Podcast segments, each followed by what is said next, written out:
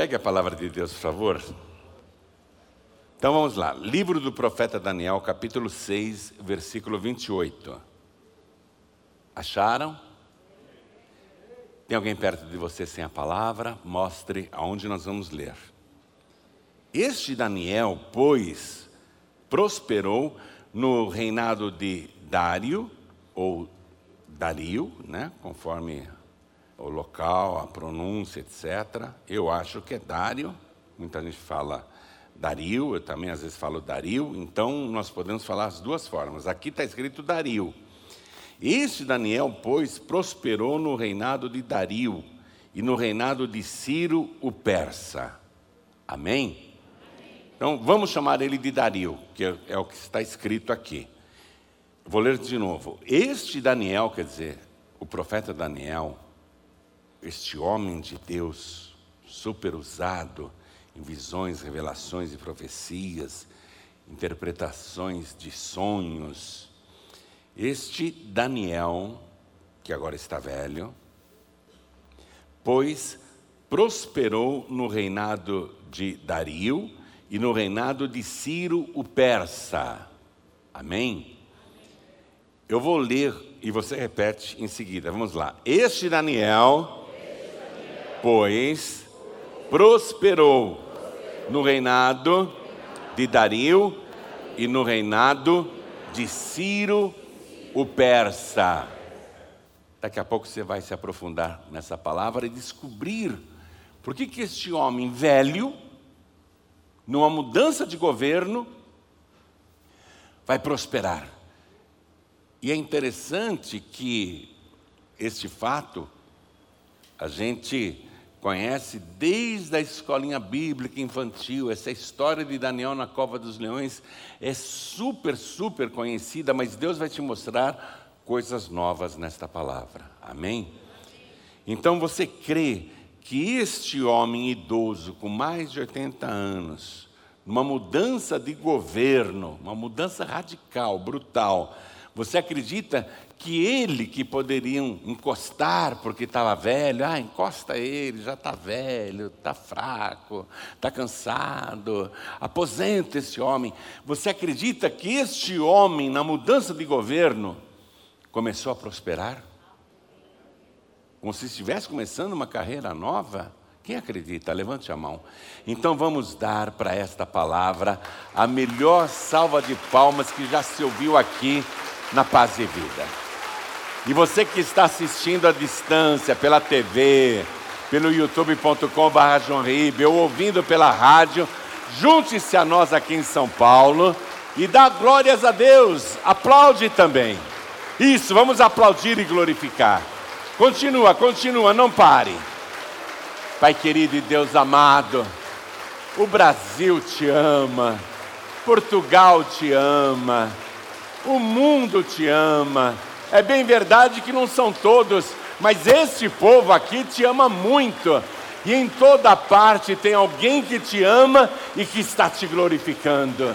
Então abre o céu para receber este louvor e sobre cada uma destas vidas derrama a tua bênção, a tua virtude, o teu poder. Agora, Pai, vem com teu espírito. Tome a boca do pregador, tome os lábios do mensageiro envia a tua palavra com poder e autoridade, e que a tua palavra vá, percorra toda a terra e prospere naquilo para o qual está sendo enviada, em nome do Senhor Jesus. Diga amém, Jesus. Poder se assentar, por favor. Primeira coisa que eu quero te explicar é que esse Dario, ele simplesmente está se tornando o conquistador da Babilônia, que era a nação mais poderosa da terra, um império inaugurado por Nabucodonosor, que fez com que a Babilônia se tornasse a maior potência militar e econômica do mundo, mas o Nabucodonosor morreu, e foi ele que levou Daniel como escravo de Jerusalém até a Babilônia. E aqui tem um outro ponto interessante, né? Você sabe, e com certeza já sabe disso também, eu só vou te lembrar, e se não sabe, você vai ficar sabendo.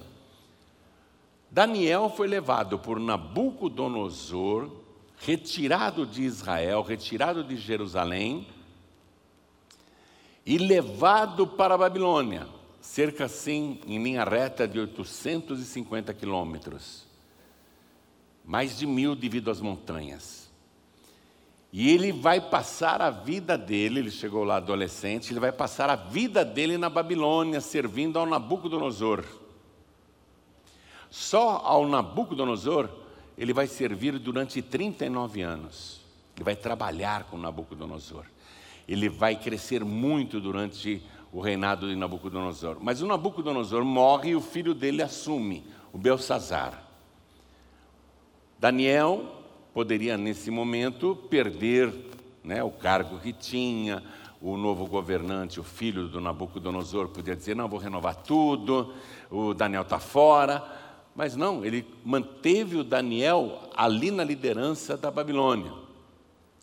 E Daniel vai ser usado por Deus para falar com esse rei Belsazar, que era ímpio, não tinha temor, não tinha nada, mas ele reconhecia que Daniel era um homem de Deus.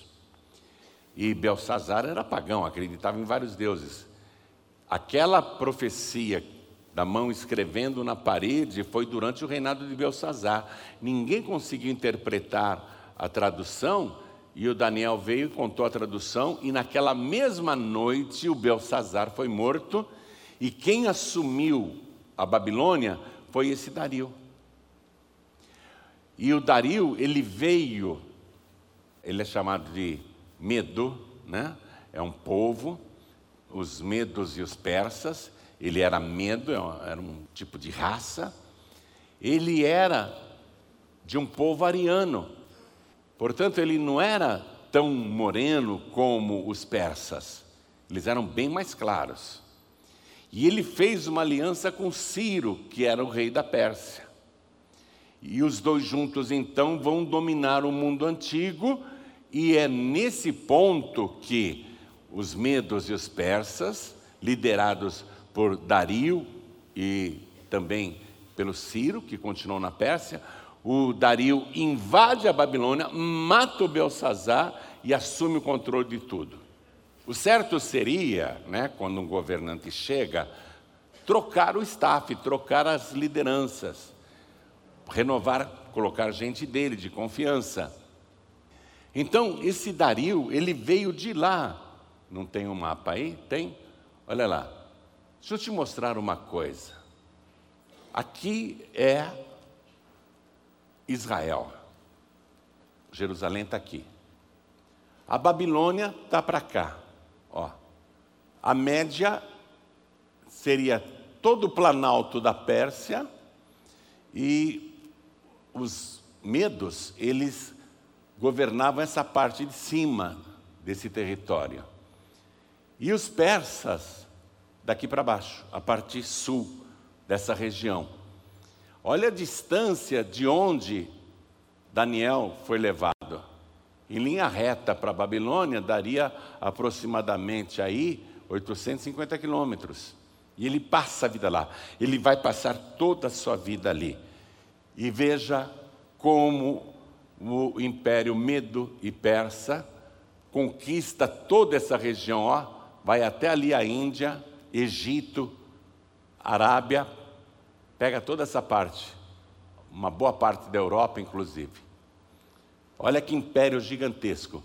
Esse novo governante, chamado Dario, ele tem que controlar a situação, ele tem que abafar rebeliões, ele tem que organizar a região, os impostos não podem ser roubados, ele tem que colocar ali uma super administração. E é nesse ponto que ele começa a conhecer os que estavam na Babilônia. E entre todos ele conhece o Daniel. E o Daniel vai prosperar mesmo no reinado desse Dario. É a terceira mudança de governo. Repito, o Daniel está velho, com mais de 80 anos. O novo governante que chega não descarta aquele idoso. Mesmo porque ele tem muita experiência administrativa, mas não é por causa do currículo dele. Tem algo no Daniel, tem algo naquele homem que faz o, o Dario respeitá-lo. O Daniel ele tem uma coisa que os outros não têm. E o Dario começa a observar isso. E olha como ele é inteligente.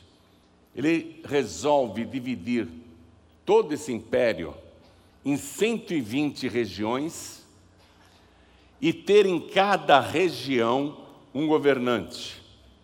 E sobre os 120 governantes, ele coloca três superintendentes que mandam nestes 120. Como são três superintendentes, ele coloca 40 governantes para cada superintendente. Então, aqui embaixo tem 120 mandatários, que têm muita autoridade em suas regiões, mas eles se reportam a esses três superintendentes ali. O Dario colocou como um deles o Daniel, o velho Daniel. O velho Daniel vai ser um dos três superintendentes. Tinha algo em Daniel que chamava a atenção de todo mundo. Ele tinha um segredo.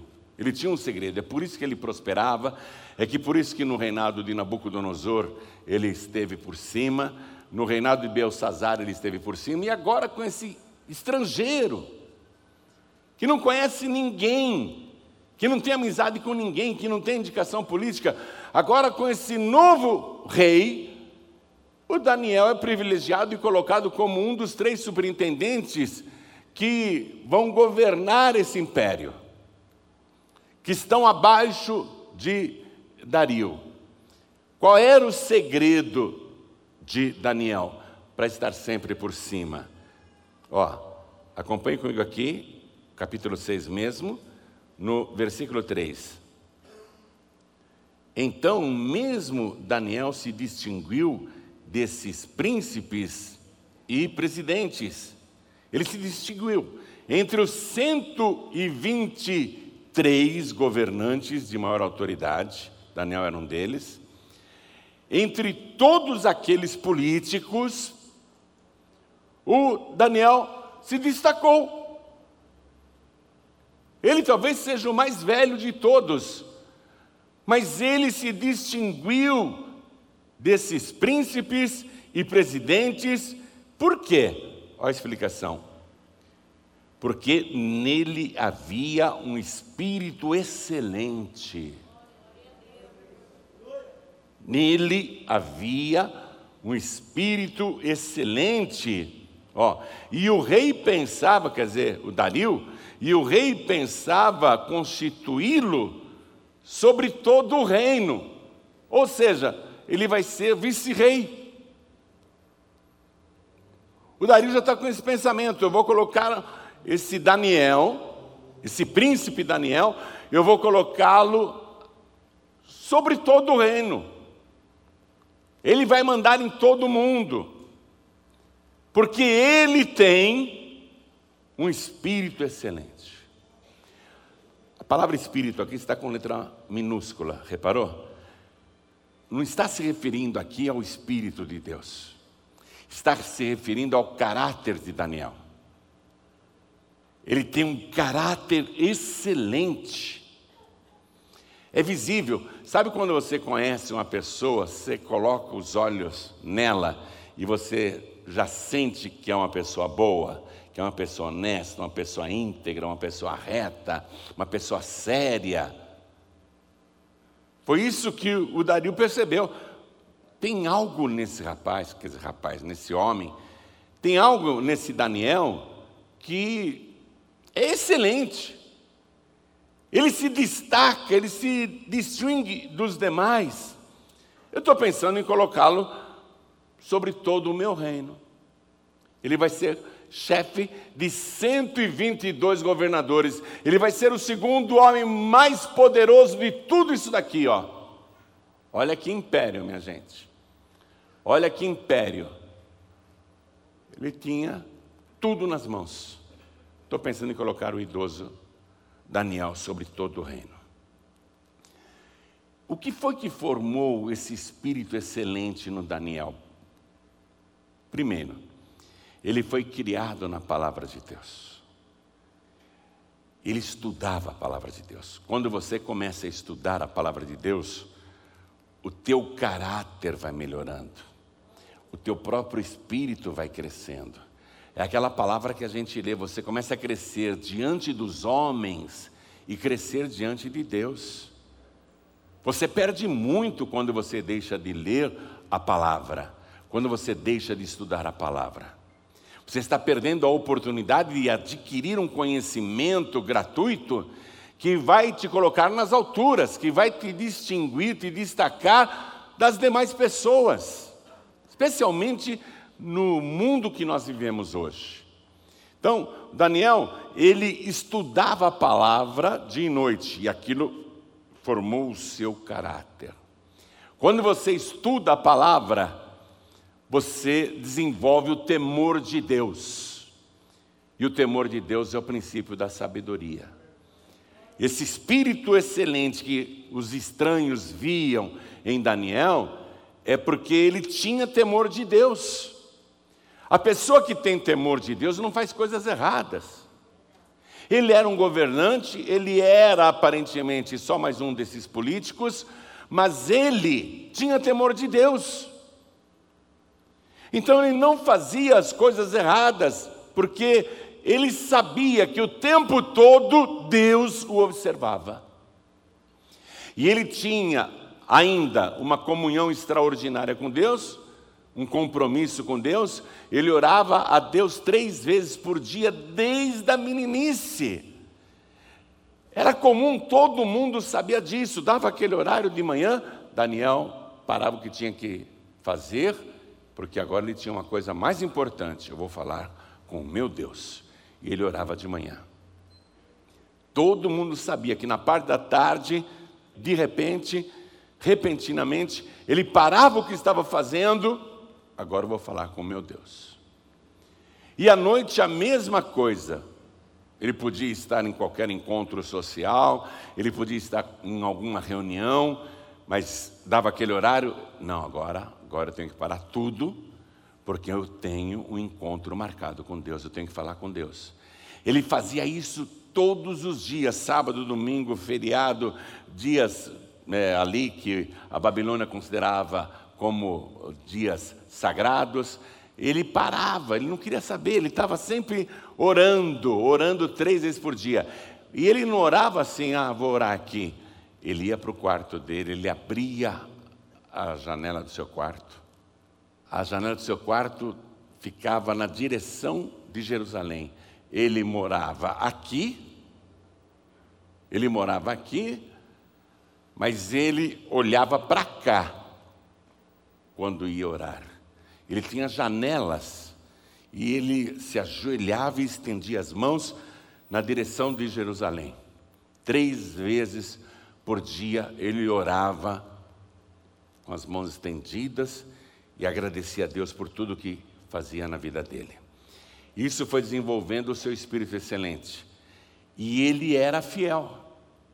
Ele era um homem fiel a Deus em primeiro lugar e fiel ao trabalho dele, à função que ele tinha. Ele não se corrompia. Então, veja só. Esse Daniel tinha um espírito excelente, o rei queria constituí-lo sobre todo o reino, só que os outros políticos, que não eram como Daniel, viram nisso um perigo muito grande, porque começou a correr a notícia de que o, o rei Dario intencionava colocar o Daniel acima de todos. Além da vaidade dos de baixo, que não queriam ser mandados pelo Daniel, havia o temor também de que Daniel começasse a puni-los pelas corrupções, pelas coisas erradas, pelos desvios, pelas propinas. Eles pensaram: nós não podemos deixar o Daniel chegar lá em cima e ser o vice-rei, porque aí nós estaremos perdidos. Ele vai ter autoridade para nos demitir, vai ter autoridade para nos prender, ele vai ter autoridade para nos destituir e vai acabar nossa boa vida. Nós temos que acabar com Daniel antes. Temos que descobrir coisas erradas na vida desse Daniel. Vamos investigar a vida dele desde lá de trás, vamos pesquisar tudo desse Daniel. Vamos ver os seus atos administrativos nos governos de Nabucodonosor, no governo de Belsazar. Vamos ver se agora também no governo do Dario ele já está fazendo alguma coisa errada, porque quem faz coisa errada faz sempre. Vamos investigar que nós vamos achar. E eles reviraram a vida administrativa do Daniel, reviraram a sua vida pessoal, eh, reviraram a sua vida social, procuraram de tudo, queriam achar algo, algo para acusar Daniel. Ó, oh, tá vendo, rei? O Daniel desviou dinheiro. O Daniel roubou.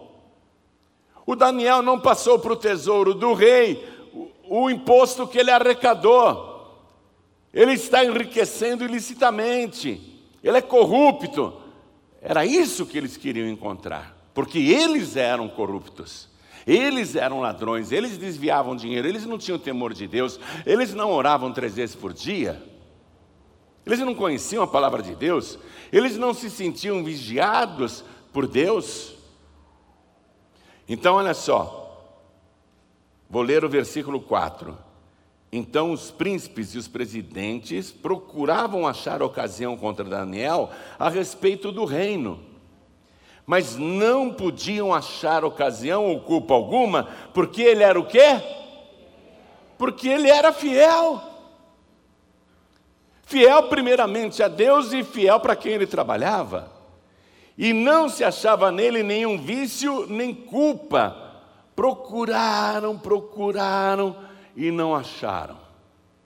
Poxa, o homem não tem um deslize, não encontramos nada, fizemos uma auditoria, uma devassa na vida desse Daniel durante todos esses anos, quase 70 anos que ele está administrando o país, a Babilônia, o Império Babilônico, e mesmo assim, todos esses anos, nunca cometeu um roubo, uma fraude, um desvio. Como é que pode um negócio desse? Porque ele era fiel. O que esses homens, esses políticos da época, 122 políticos que queriam derrubar o Daniel, o que, que eles pensaram? Só tem um jeito já que não encontramos nada na vida política do Daniel, na vida administrativa do Daniel, já que não temos nenhuma acusação, vamos procurar na lei do seu Deus. Esse Daniel tem o hábito de orar três vezes por dia, ele não falha um dia. Então nós vamos usar a própria lei do seu Deus para destruí-lo. E aí esses políticos chegaram para o rei Dário e disseram assim: Rei, nós queremos que o senhor promulgue um decreto, uma lei nova, para valer só 30 dias. É uma lei provisória, porque nós queremos homenagear a sua pessoa. E para que todo o império respeite mais ainda Vossa Excelência para que todos os povos que estão debaixo da nossa autoridade recebam esta nova lei e obedeçam durante 30 dias. Nenhum homem, nenhuma mulher poderá fazer qualquer petição a outro homem ou a qualquer Deus do Império Medo e Persa a qualquer Deus que não seja Vossa Excelência. O rei ficou assim, cheio. Poxa, que bela homenagem. Uma lei, durante 30 dias, ninguém pode fazer qualquer petição a outro homem ou a qualquer Deus que não seja eu, é muita honra. E o rei assinou esse decreto. Alguns países do mundo até hoje têm o decreto-lei. O Brasil tinha, Portugal ainda mantém o decreto-lei e países de língua portuguesa geralmente têm. O decreto-lei é um ato unilateral do executivo. O mandatário, ele assina aquela lei e quando ela é publicada, imediatamente passa a vigorar. Quando o Brasil aqui é, promulgou a Constituição de 1988, a figura do decreto-lei deixou de existir, porque antes o presidente decretava e pronto. Se alguém não quisesse, teria que derrubar. Era muito difícil derrubar um decreto-lei no Brasil. E a Constituição de 88 acabou com o decreto-lei e fez a medida provisória. O que é a medida provisória? O presidente até pode assinar uma lei nova, mas é uma medida provisória. Depois ela tem que ser aprovada pelo Congresso. E pode até ser derrubada pelo Judiciário, pelo Supremo. Então, no Brasil não existe mais decreto-lei, existe medida provisória. Mas o que eles estão propondo aqui para o rei Dário é uma medida provisória. Rei, é só por 30 dias. Aliás, eles não precisavam de 30 dias, eles precisavam de um dia apenas. Mas para garantir, rei, durante 30 dias, nenhum homem, mulher ou qualquer pessoa no nosso império, são milhões de pessoas, eles serão avisados que ninguém pode fazer qualquer petição a outro homem ou a qualquer Deus que não seja Vossa Excelência. Aí o rei assinou esse decreto. E o que é pior, eles mentiram, eles mentiram para o rei Dário. Veja comigo o versículo 7. Olha o que eles falaram. Todos os príncipes do reino, os prefeitos e presidentes, capitães e governadores, Ó, tomaram conselho a fim de estabelecerem um edito real e fazerem firme este mandamento que qualquer que, por espaço de 30 dias, fizer uma petição a qualquer Deus ou a qualquer outro homem que não seja ti, ó rei, seja lançado na cova dos leões. Havia inclusive um castigo se a lei não fosse obedecida. Quem violar esta lei vai ser lançado na cova dos leões. E onde está a mentira aqui? No início do versículo 7. Todos os príncipes do reino. Todos. E o Daniel? Daniel não está nessa. Mas eles estão mentindo que todos querem fazer essa homenagem ao rei Dario. Agora, pois, ó rei, confirma o edito e assina a escritura para que não seja mudada, conforme a lei dos medos e dos persas, que não se pode revogar. Sabe a palavra de rei não volta atrás? E havia esse costume, a lei do rei, editada pelo rei, segundo a lei dos medos e dos persas, ela não podia ser revogada, nem o próprio rei poderia revogar depois. Nem o próprio rei poderia revogar. Ah, mudei de ideia, vou desfazer essa lei. Não, ela uma vez promulgada, editada, publicada na época, nem o próprio rei poderia mudá-la depois. Vai pegando a coisa agora, vai, vai anotando esses detalhes. Por esta causa, o rei Dario assinou esta escritura e editou o edito mandou publicar, escritura e edito. Pronto, está valendo.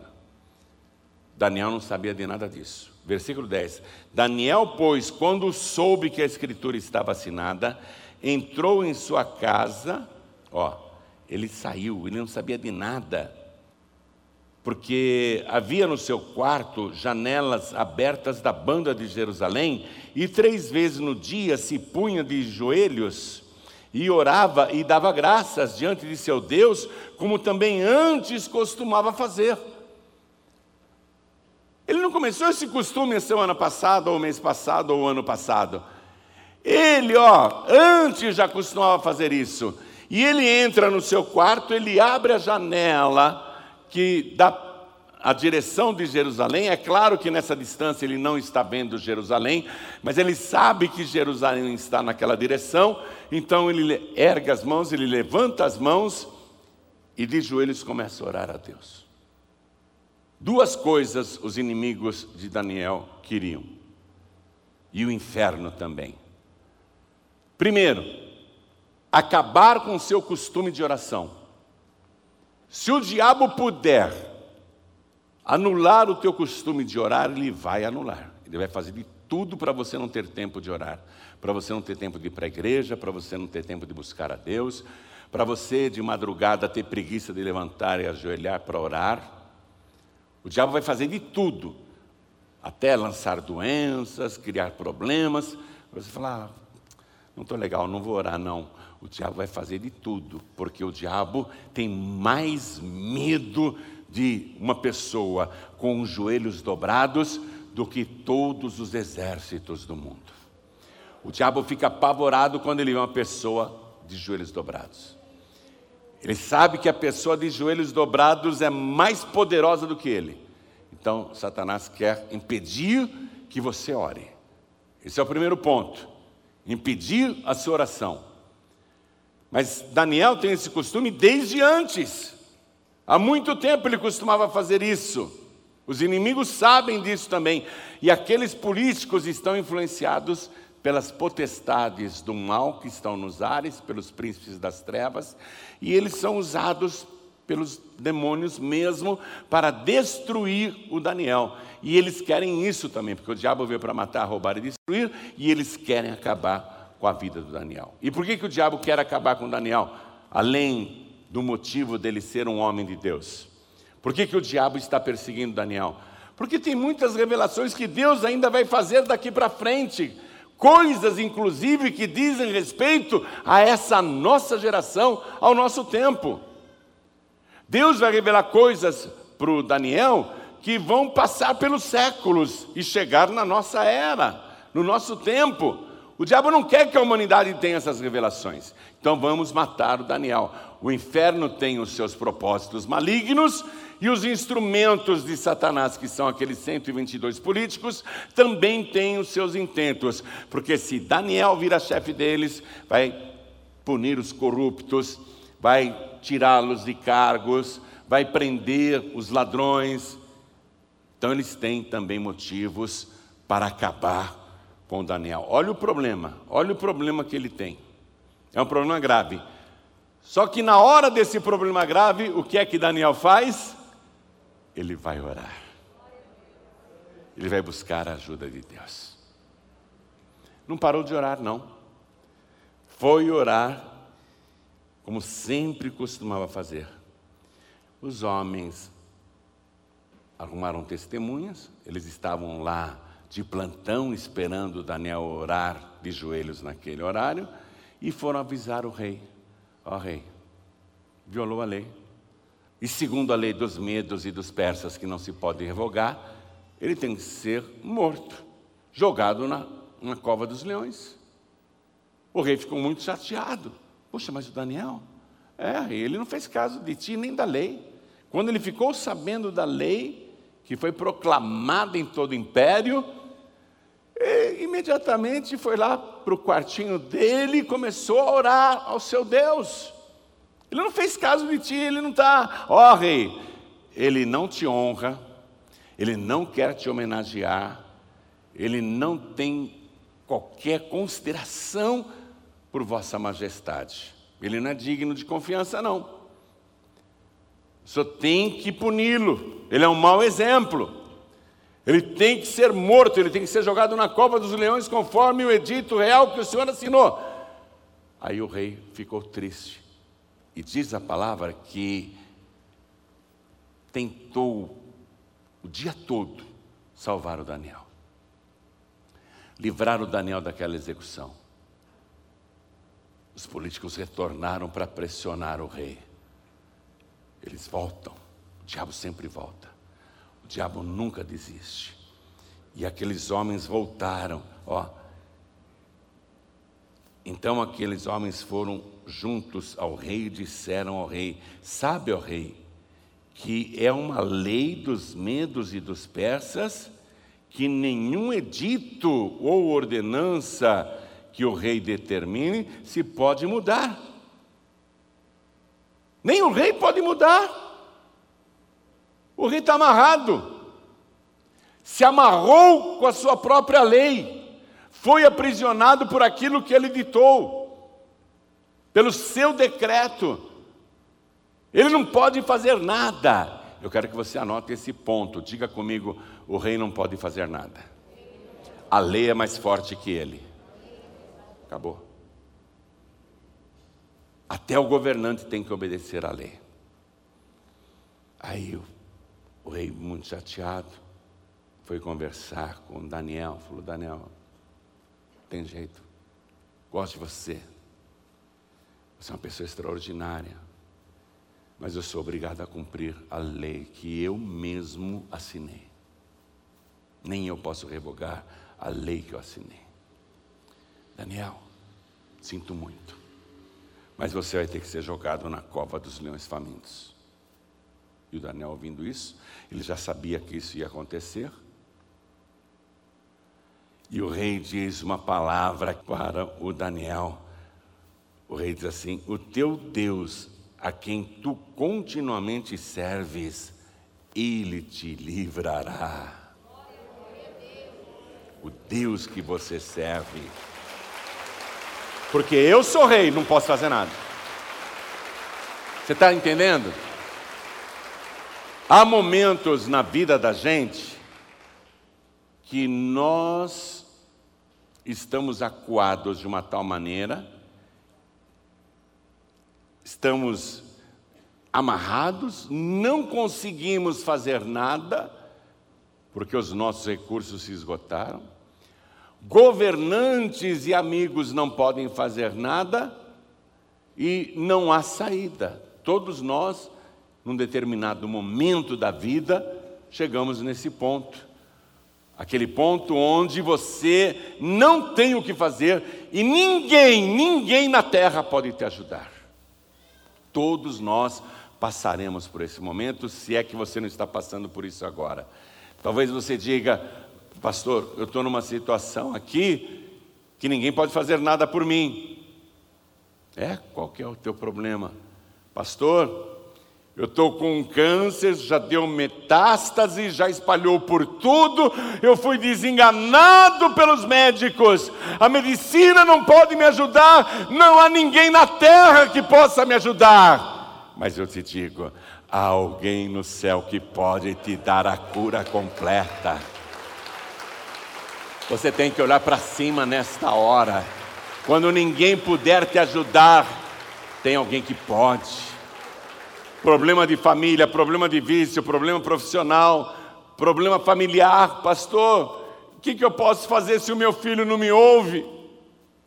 Se parece que o traficante manda mais do que eu. O meu filho vai para as drogas, fica dois, três dias fora de casa, volta feito um mendigo já colocamos em casas de recuperação, já gastamos muito dinheiro para tirá-lo desse vício. Ele está destruindo a vida dele. A gente já fez de tudo: psicólogo, psiquiatra, tratamento, calmantes, remédios, clínicas de internação, uma atrás da outra. Ninguém, ninguém, ninguém no nosso país conseguiu ajudar o meu filho ou ajudar a minha filha. Quando as coisas fogem do teu controle, porque você não tem como controlar o teu filho ou tua filha. Quando tudo foge ao teu controle e você não sabe mais o que fazer, há um Deus no céu que tem o controle de todas as coisas. Ele tem o controle até do cair da folha de uma árvore. Ele tem o controle até da morte de um passarinho. Nada acontece nesse mundo se ele não quiser que aconteça. Daniel ouviu do rei esta palavra: O teu Deus, a quem tu continuamente serves, ele te livrará. E jogou Daniel na cova dos leões. Era um buraco. Colocou ele naquela caverna cheia de leões. Um homem indefeso, um idoso. Um homem totalmente indefeso. E olha o que diz aqui no versículo 17, acompanhe por favor. Anota esse detalhe também. E foi trazida uma pedra e foi posta sobre a boca da cova. Quer dizer, fechar a saída. Não dá para ele escapar, não. Não tem como correr. E o rei a selou com o seu anel e com o anel dos seus grandes. Colocaram a pedra na entrada da caverna, colocaram argamassa, o rei, com tristeza, carimbou a argamassa com o seu anel, porque se alguém removesse a pedra, o barro trincaria, e ficaria patente que houve uma desobediência. E os outros príncipes, os que tramaram contra Daniel, os corruptos, os assassinos, os que planejaram tudo isso para derrubá-lo, felizes, felizes, pegaram também seus anéis e foram lá. foram cravando, foram selando o barro. Cada príncipe, cada grande do rei foi lá, eu acredito que os principais, não é? Também foram lá e foram com seus anéis. Para quê? para que não se mudasse a sentença acerca de Daniel. Não tem jeito. O rei ficou arrasado. Sou o homem mais poderoso da terra. Mando no mundo. E não pude salvar um homem, um homem bom, honesto, reto. Como é que eu não percebi a malícia? a fraude, a maldade. Como é que eu deixei a minha vaidade assinar aquele decreto-lei? Acabei de condenar o homem mais íntegro que essa geração já viu. O rei ficou muito mal, cheio de remorso, de culpa, peso na consciência. Eu não pude fazer nada pelo Daniel. E o Daniel, em nenhum momento murmurou em nenhum momento protestou, em nenhum momento acusou. Foi introduzido ali na cova dos leões como um cordeiro, sem abrir a boca, sem xingar, sem amaldiçoar. Que homem, que homem, que homem é esse que eu condenei à morte por causa da minha vaidade? O rei voltou para o palácio dele. Vieram as dançarinas, ele tinha um grande harém, vieram os músicos, Sai, saiam daqui, não quero nada. Vieram os cozinheiros, os criados trazendo os banquetes reais. Tira essa comida da minha frente. Vieram os copeiros trazendo água, trazendo vinho. Tirem essas bebidas da minha frente, eu não quero nada. E passou a noite chorando, cheio de culpa e de remorso. Eu não fiz nada para livrar o Daniel. Não fiz nada. Sou o homem mais poderoso do mundo? Grande poder que eu tenho, eu não pude salvar um homem. Ele ficou muito arrasado. Passou a noite em claro. Tomara que o Deus de Daniel livre o Daniel. Tomara que o Deus de Daniel livre o Daniel.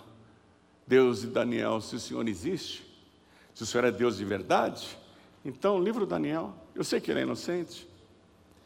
Deus de Daniel, se o Senhor existe e é Deus verdadeiro, diferente dos deuses aqui da Babilônia, da Pérsia, e dos medos, se o Senhor realmente existe, então livra aquele inocente. Passou a noite em oração.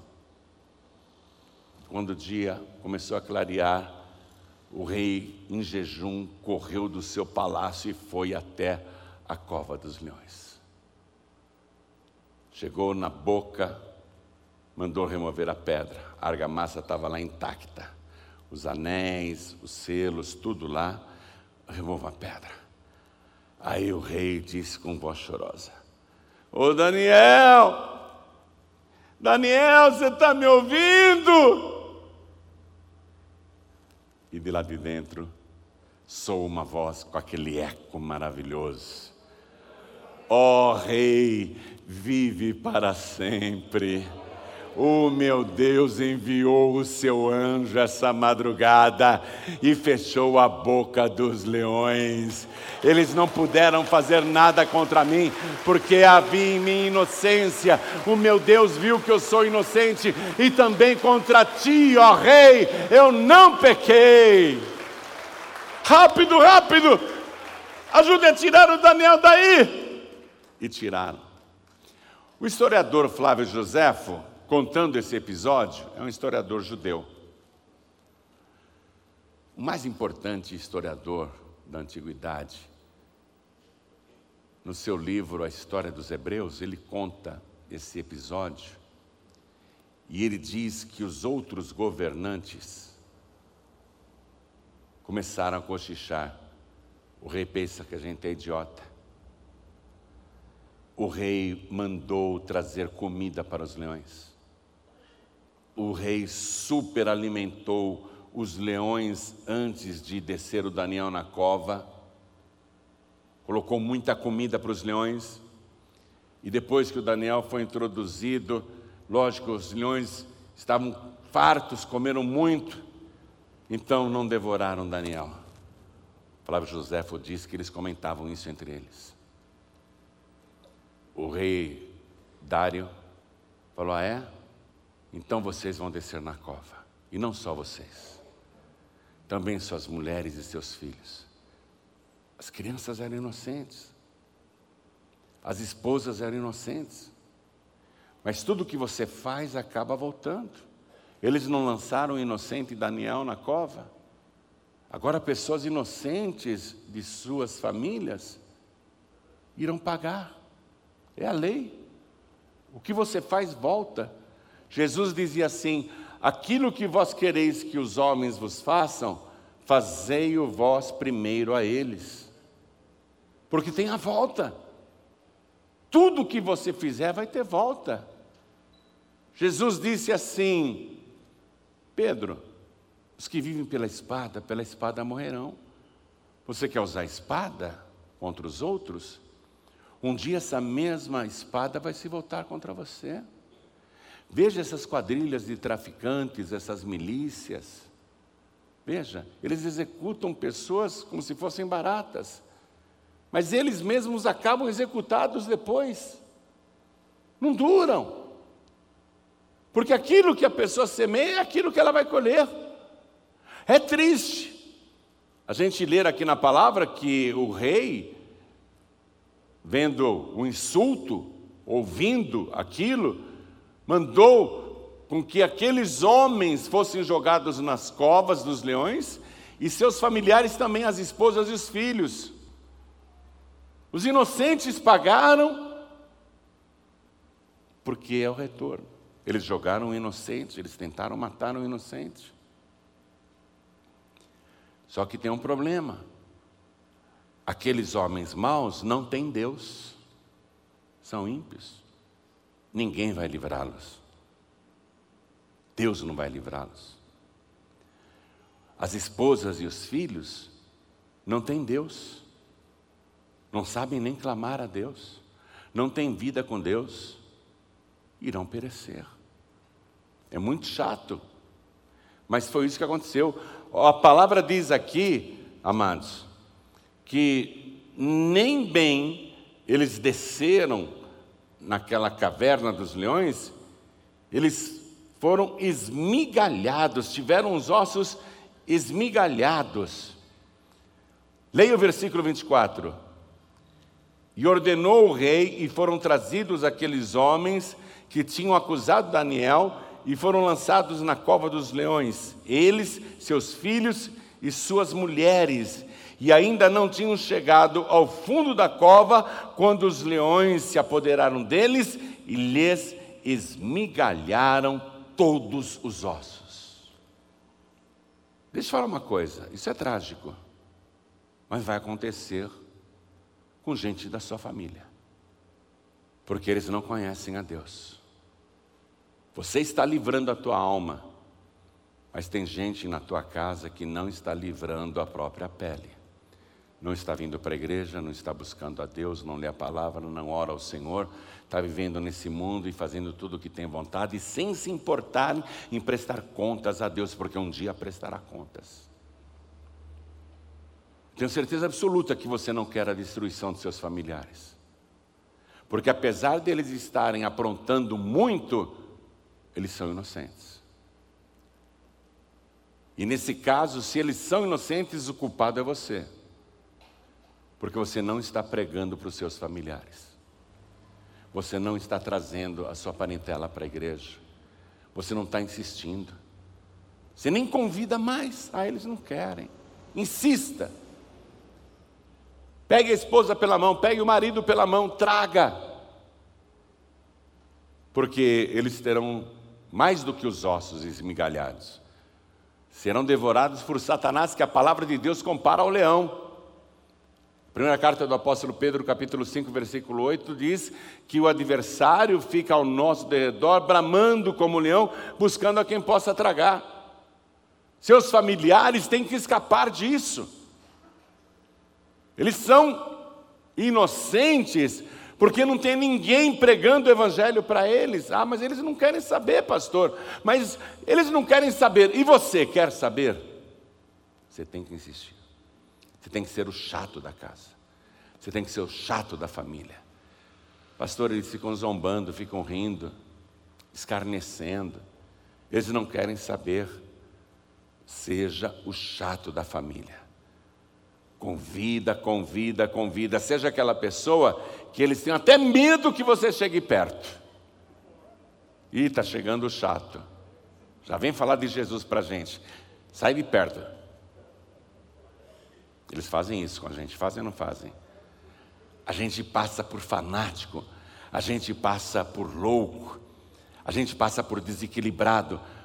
Quando tudo que a gente quer é que eles escapem, porque nós já escapamos das mãos sujas desse leão chamado Satanás e estamos com o leão da tribo de Judá. Nós estamos protegidos, nós temos anjos de Deus fechando a boca de Satanás, mas tua família ainda não escapou. Tem muita gente da tua casa que precisa escapar. Olha o que esse rei fez quando ele viu o milagre. Leia o versículo 25. Então o rei Dario escreveu a todos os povos, nações e gente de diferentes línguas, mandou traduzir em vários idiomas, que moram em toda a terra, a paz vos seja multiplicada. Da minha parte é feito um decreto pelo qual, em todo o domínio do meu reino, os homens tremam e temam perante o Deus de Daniel, porque Ele é o Deus vivo e para sempre permanente. E o seu reino não se pode destruir, o seu domínio é até o fim. Ele livra e salva e opera sinais e maravilhas no céu e na terra. Ele livrou Daniel do poder dos leões. Este é o Deus de Daniel, este é o nosso Deus. Que pena que a gente não pode fazer um decreto para obrigar todo mundo a vir para a igreja. Que pena. Mas é aí que entra a pregação pelo rádio, pela televisão, pela internet, pelo folheto, pela literatura, a pregação o tempo todo, você pregando para sua família, você convidando o tempo todo. Vou dar um exemplo do meu genro Fernando Paulo. Começou a me ouvir pela rádio. O pai dele tem, junto com a esposa, um mega salão de cabelos, tratamento de cabelos. Fernando Paulo, desde criancinha lá, até aprendeu o ofício de cabeleireiro. Pai e a mãe ensinaram para ele. Família bem de vida. Ele começou a ouvir pela rádio a pregação. Ele me conta que às vezes a pregação não tinha acabado e ele tinha chegado em casa, mas não saía de dentro do carro porque queria ouvir a pregação até o fim. começou a vir aqui na igreja, passou a servir esse Deus de Daniel. Esse Deus aqui, ó, que livra, que salva, que opera sinais e maravilhas no céu e na terra. Ele passou a servir esse Deus. O pai ficava irritado, não ficava? O pai ficava irritado, não queria conversa. Quando soube então que ele dava ofertas e dízimos na igreja, aí que a casa caiu. O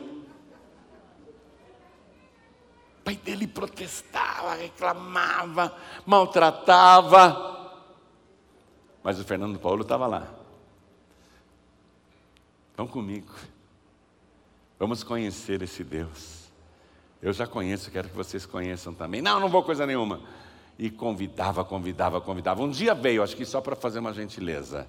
Disfarçou bem. Ficou com aquela cara de estátua, assim. Mas eu sei que a palavra entrou no coração. Tem gente que vem para a igreja e fica assim, né? Ele ficou assim. Aí sumiu. Mas o filho, pai, vamos para a igreja. Vamos para a igreja. Mãe, vamos para a igreja. Pai, vamos para a igreja. Aí a mãe dele vem e se batiza. Mas o pai não. E a irmã também não. E ele continua: vamos para a igreja, vamos para a igreja, vamos para a igreja. É isso que tem que fazer. Vamos para a igreja, vamos para a igreja. Porque a palavra de Deus, ela é mais afiada, mais profunda do que qualquer espada de dois gumes. A palavra de Deus, ela tem o poder de penetrar naquela divisão espiritual entre o corpo, a alma e o espírito, juntas e medulas. A palavra de Deus, conforme ela vai sendo pregada e a pessoa vai ouvindo, ela vai destruindo as fortalezas, vai tirando o mal, vai convencendo, e nós temos a ajuda do Espírito Santo. Eu e você, ó, oh, eu e você podemos falar à vontade, chamar, chamar, chamar. Os nossos familiares podem até nos criticar, nos ignorar, nos ofender, mas o Espírito Santo vai continuar falando o Espírito Santo vai falar o que você não consegue falar, e vai acontecer com o seu familiar o que acabou acontecendo com o pai e a irmã do Fernando Paulo. Vieram e entregaram a vida para Jesus, se batizaram nas águas, e o Fernando Paulo diz: Ó, está mais convertido do que eu hoje. Meu pai agora lá no salão fica, fica falando de Deus para todas as clientes.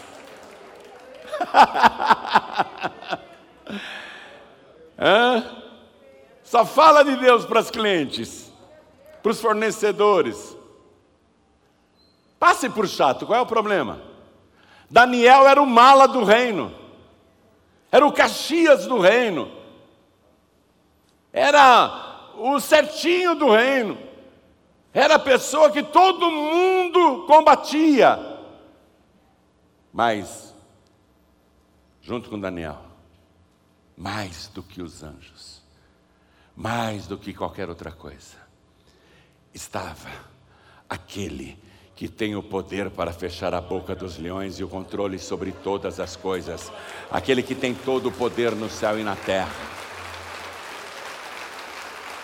Faça a tua parte, convida a família, convida, convida, convida, convida, convida, convida logo eles estarão com vida.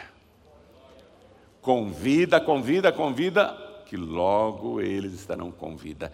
Essa vida que você já conhece. Agora, para terminar, deixa eu só fazer esses paralelos.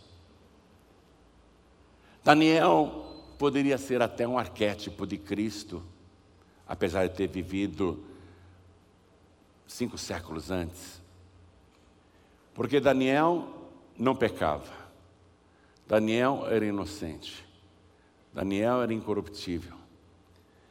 Daniel fazia tudo o que agradava ao Pai, a Deus.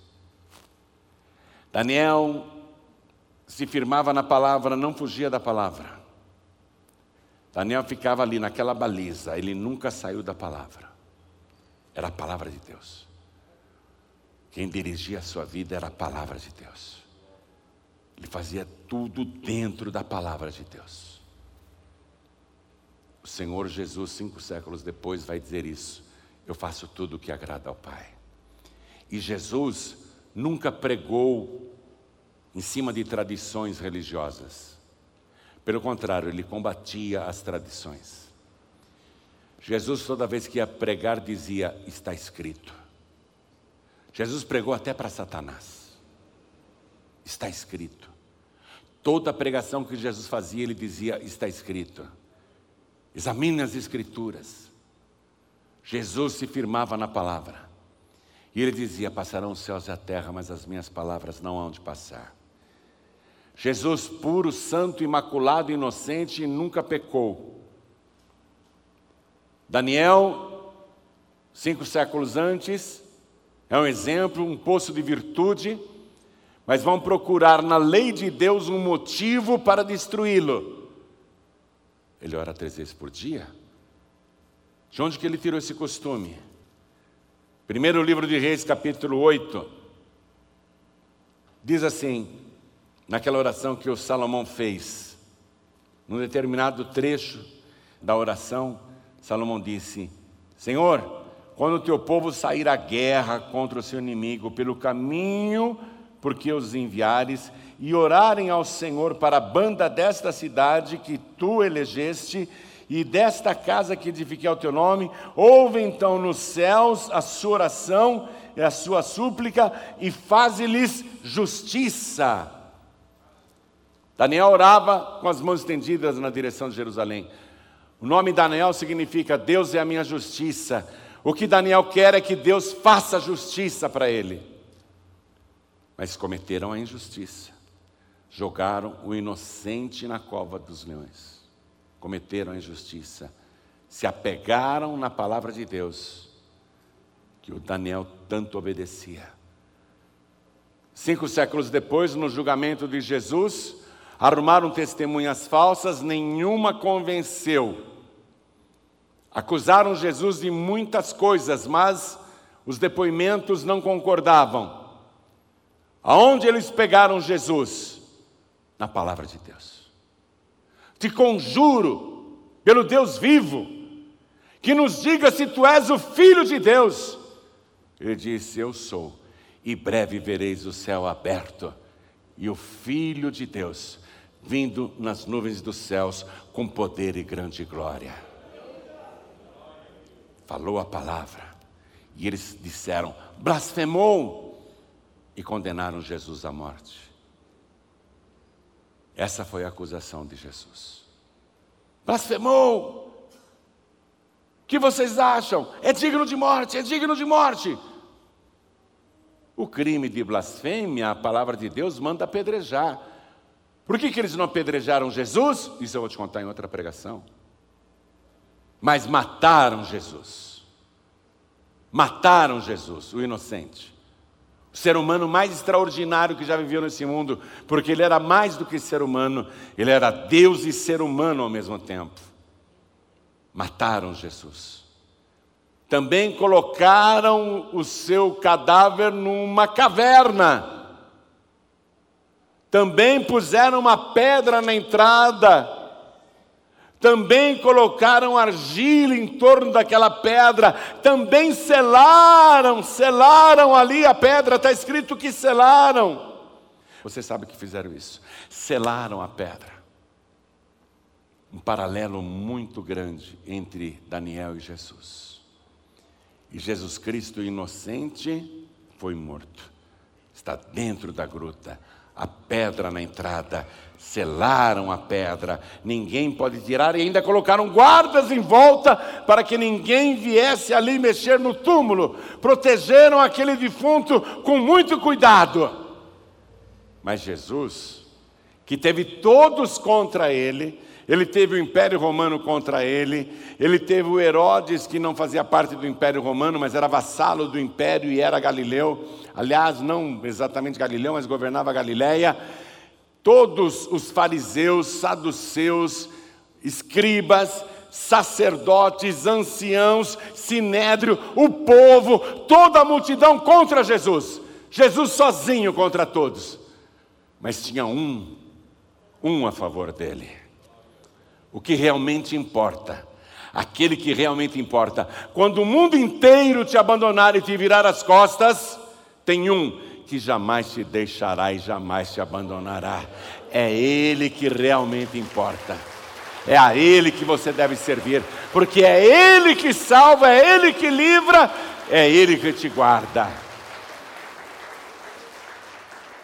Daniel foi um tipo de Cristo no Antigo Testamento.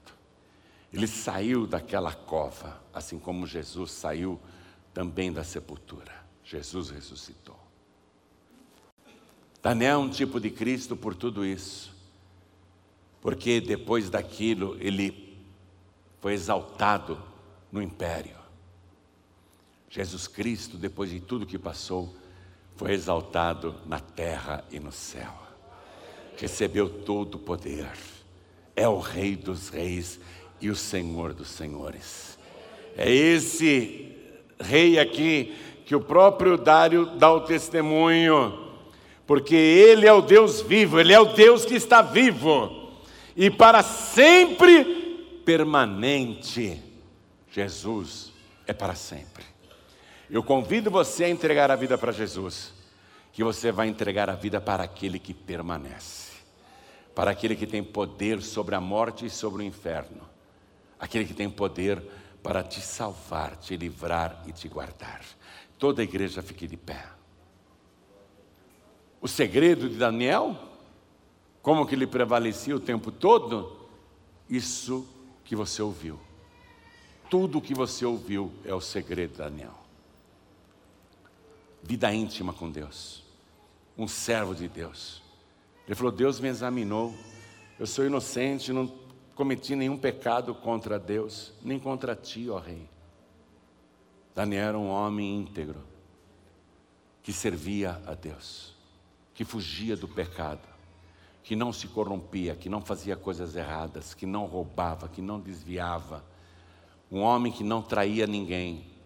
Um tipo de Cristo. Um tipo de Cristo. Jesus nunca traiu ninguém apesar de ter sido traído.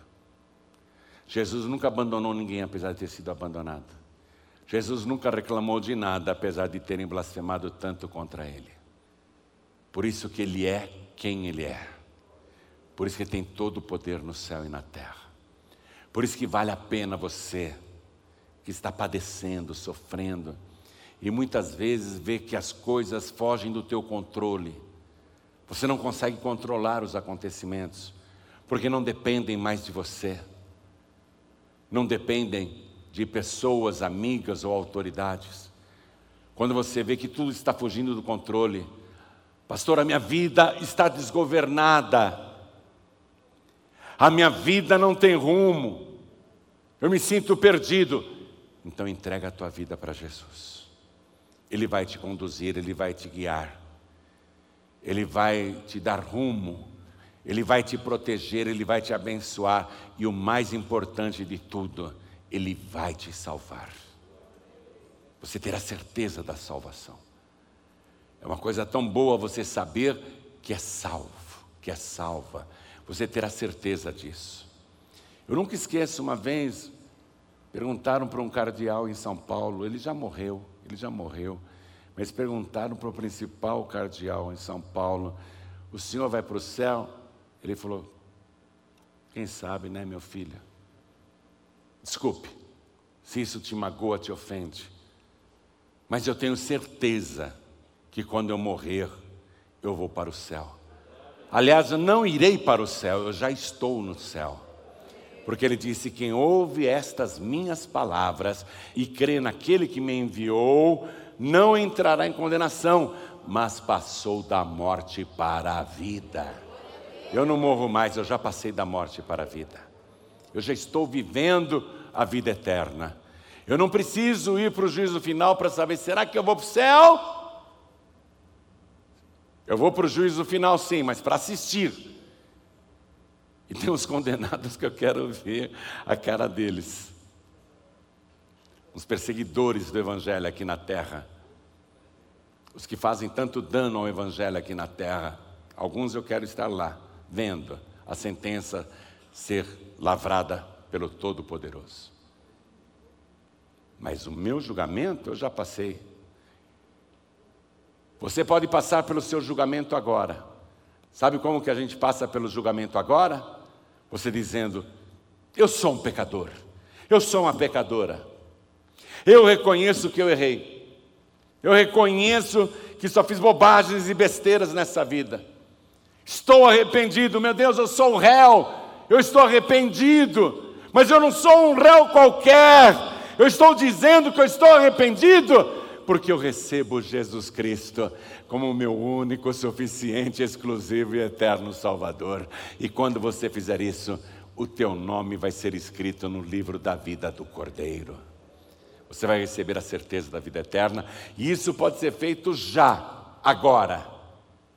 Deus quer saber se você quer. Será que você quer ir para o céu de verdade? Será que você quer passar agora da morte para a vida? Será que você quer todos os seus pecados perdoados agora?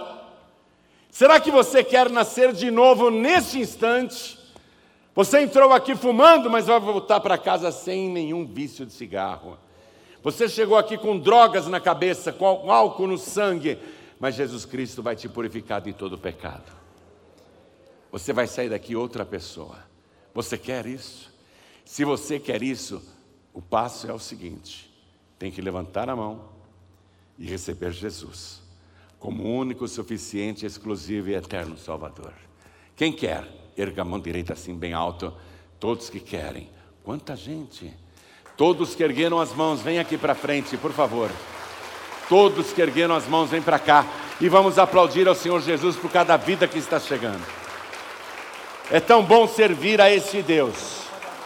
O Daniel passou a vida servindo a esse Deus. Daniel não abria mão desse Deus. Quando fizeram um decreto para de orar, é aí que ele foi orar. Ninguém pode destruir uma pessoa que tem vida com Deus. Vamos aplaudir mais ao nome de Jesus que está chegando mais. Ninguém pode destruir uma pessoa que é de Deus. Jesus diz assim: nem um fio de cabelo da vossa cabeça cairá por terra. Não precisa ter medo de nada nem de ninguém. Aliás, só temos que ter temor de Deus, só de Deus, de mais ninguém. Deixa eu chamar aqui na frente os filhos pródigos. Filhos pródigos. O Daniel nunca se desviou. Ele não se deixou seduzir pelas atrações da Babilônia, e olha que eram da pesada. Ele poderia ter orgias todas as noites. Ele poderia ter bebedeiras todas as noites. Ele podia ter uma vida desregrada, porque isso era normal naquela corte. Mas ele não se desviava, porque ele era fiel a Deus. A gente, quando é jovem, faz bobagens, ou mesmo na meia-idade, ou na terceira idade, a gente faz bobagens, a gente larga o caminho, a gente deixa o caminho, a gente se afasta de Deus, a gente desanima, a gente cansa e acaba se afastando. Mas nós não temos outra opção. Se houvesse outra opção, eu não estaria aqui. Não tem outra opção. Eu sirvo a este Deus porque eu sei que não tem outro jeito. Eu sirvo a este Jesus porque eu sei que Ele é o caminho, a verdade e a vida e não tem outro jeito. Eu estou firme nesse caminho porque eu sei que se Ele voltar, eu tenho que estar de pé na presença dEle. Eu não me afasto, eu não me desvio. Aconteça o que acontecer, eu não me afasto, eu não me desvio, eu não saio da Sua presença. Você tem que fazer isso, filho pródigo, filha pródiga errou, se afastou, esfriou, mas quer o renovo, quer voltar para os braços do Pai, sai do seu lugar, vem aqui para frente, vem, vem para cá, vem. Ele vai te receber de braços abertos agora. Isso, vem. Vem. Ele nunca vai virar as costas para você. Ele nunca vai te abandonar. Pastor, eu estou já no fundo do poço. Ele vai te resgatar do fundo do poço. Vem para cá. Pastor, eu errei tanto. Vem para cá. Agora eu quero falar com você que não está em paz. Pastor João eu não estou em paz. Não desviei, não saí da igreja, mas eu não estou em paz comigo mesmo. Eu não estou satisfeito, satisfeita com a minha vida espiritual. Eu não estou em paz. Eu não estou legal. Eu não desviei porque eu também sei que não tem outra opção, mas eu não estou bem. Eu estou muito fraco. Eu estou muito fraca. Eu não estou bem. Vem aqui para frente também. Vem para cá. Nós vamos orar. Vem para cá. Ele vai te renovar. Ele vai te renovar. Jesus nunca abandona, minha gente, acredite nisso. Ele nunca vai abandonar, ele nunca, nunca, nunca. Nós é que o abandonamos, mas ele nunca nos abandona. Ele nunca nos deixa. Ele nunca desiste de nós. Ele nunca desiste. Ele nunca vai desistir de você. A gente erra, peca, cai, envergonha o nome dele, né? Mesmo assim, ele volta e nos acolhe. Ele nos pega pela mão, Ele nos ajuda a levantar. Ele nos vê machucados, feridos, Ele cuida das nossas feridas. Ele faz parar a sangria, a dor. Ele é o médico do corpo, Ele é o médico da alma, Ele é o médico do espírito. Ele não desiste. Não desista também. É ponto fundamental a gente não desistir. Jesus disse assim: quem perseverar até o fim será salvo. É por isso que também eu não desvio. Eu tenho que ficar firme. Eu tenho que perseverar até o fim.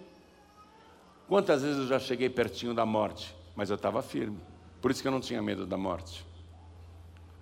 E quero continuar firme até o fim. Será que ele vem essa noite? Ele disse: estarão dois deitados numa cama, dormindo, não é? Um será tomado e outro será deixado. Será que é essa noite? Mesmo que seja essa noite, esteja na presença de Deus. Que Ele não vai te abandonar, mesmo que você esteja roncando. Você, quando dorme ronca, não tem problema. Se Ele voltar, Ele vai te acordar e vai te levar. Fica firme com Ele, amém? Vamos nos ajoelhar? Quero falar com você que está assistindo pela TV, ouvindo pela rádio ou pelo youtube.com.br Quer entregar a vida para Jesus, quer voltar para Jesus, se possível, se ajoelhe. Se não for possível se ajoelhar, coloque a mão direita sobre o teu coração. Ore assim comigo, meu Deus e meu Pai. A tua palavra nunca passará. E a tua palavra tem nome. É o Senhor Jesus. E eu creio que o Senhor tem o controle de todas as coisas.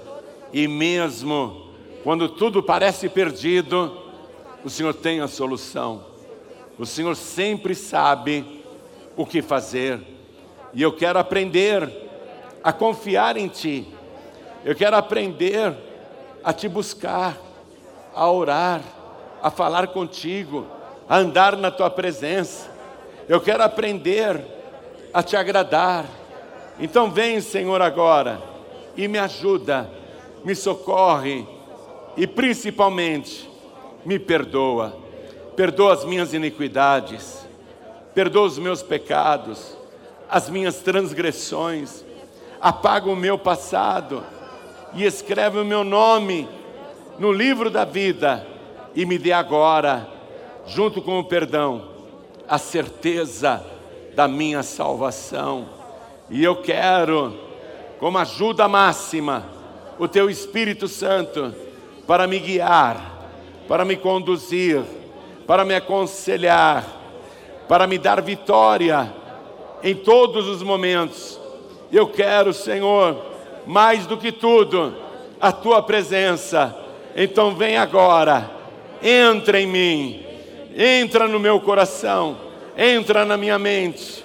Eu quero ver o mundo com os teus olhos, eu quero falar com a tua boca, eu quero andar com os teus pés, e eu quero tocar com as tuas mãos, meu Deus da glória, me transforma, faz a tua obra e me ajuda agora, no nome santo do teu filho Jesus, assim seja feito. Amém. Você acabou de receber as boas novas do Evangelho através de João Ribe Palharim. Um oferecimento dos pregadores do telhado. Participe da reunião de Paz e Vida. Para informações, acesse pazevida.org.br. Paz e Vida, lugar de gente feliz e ungida.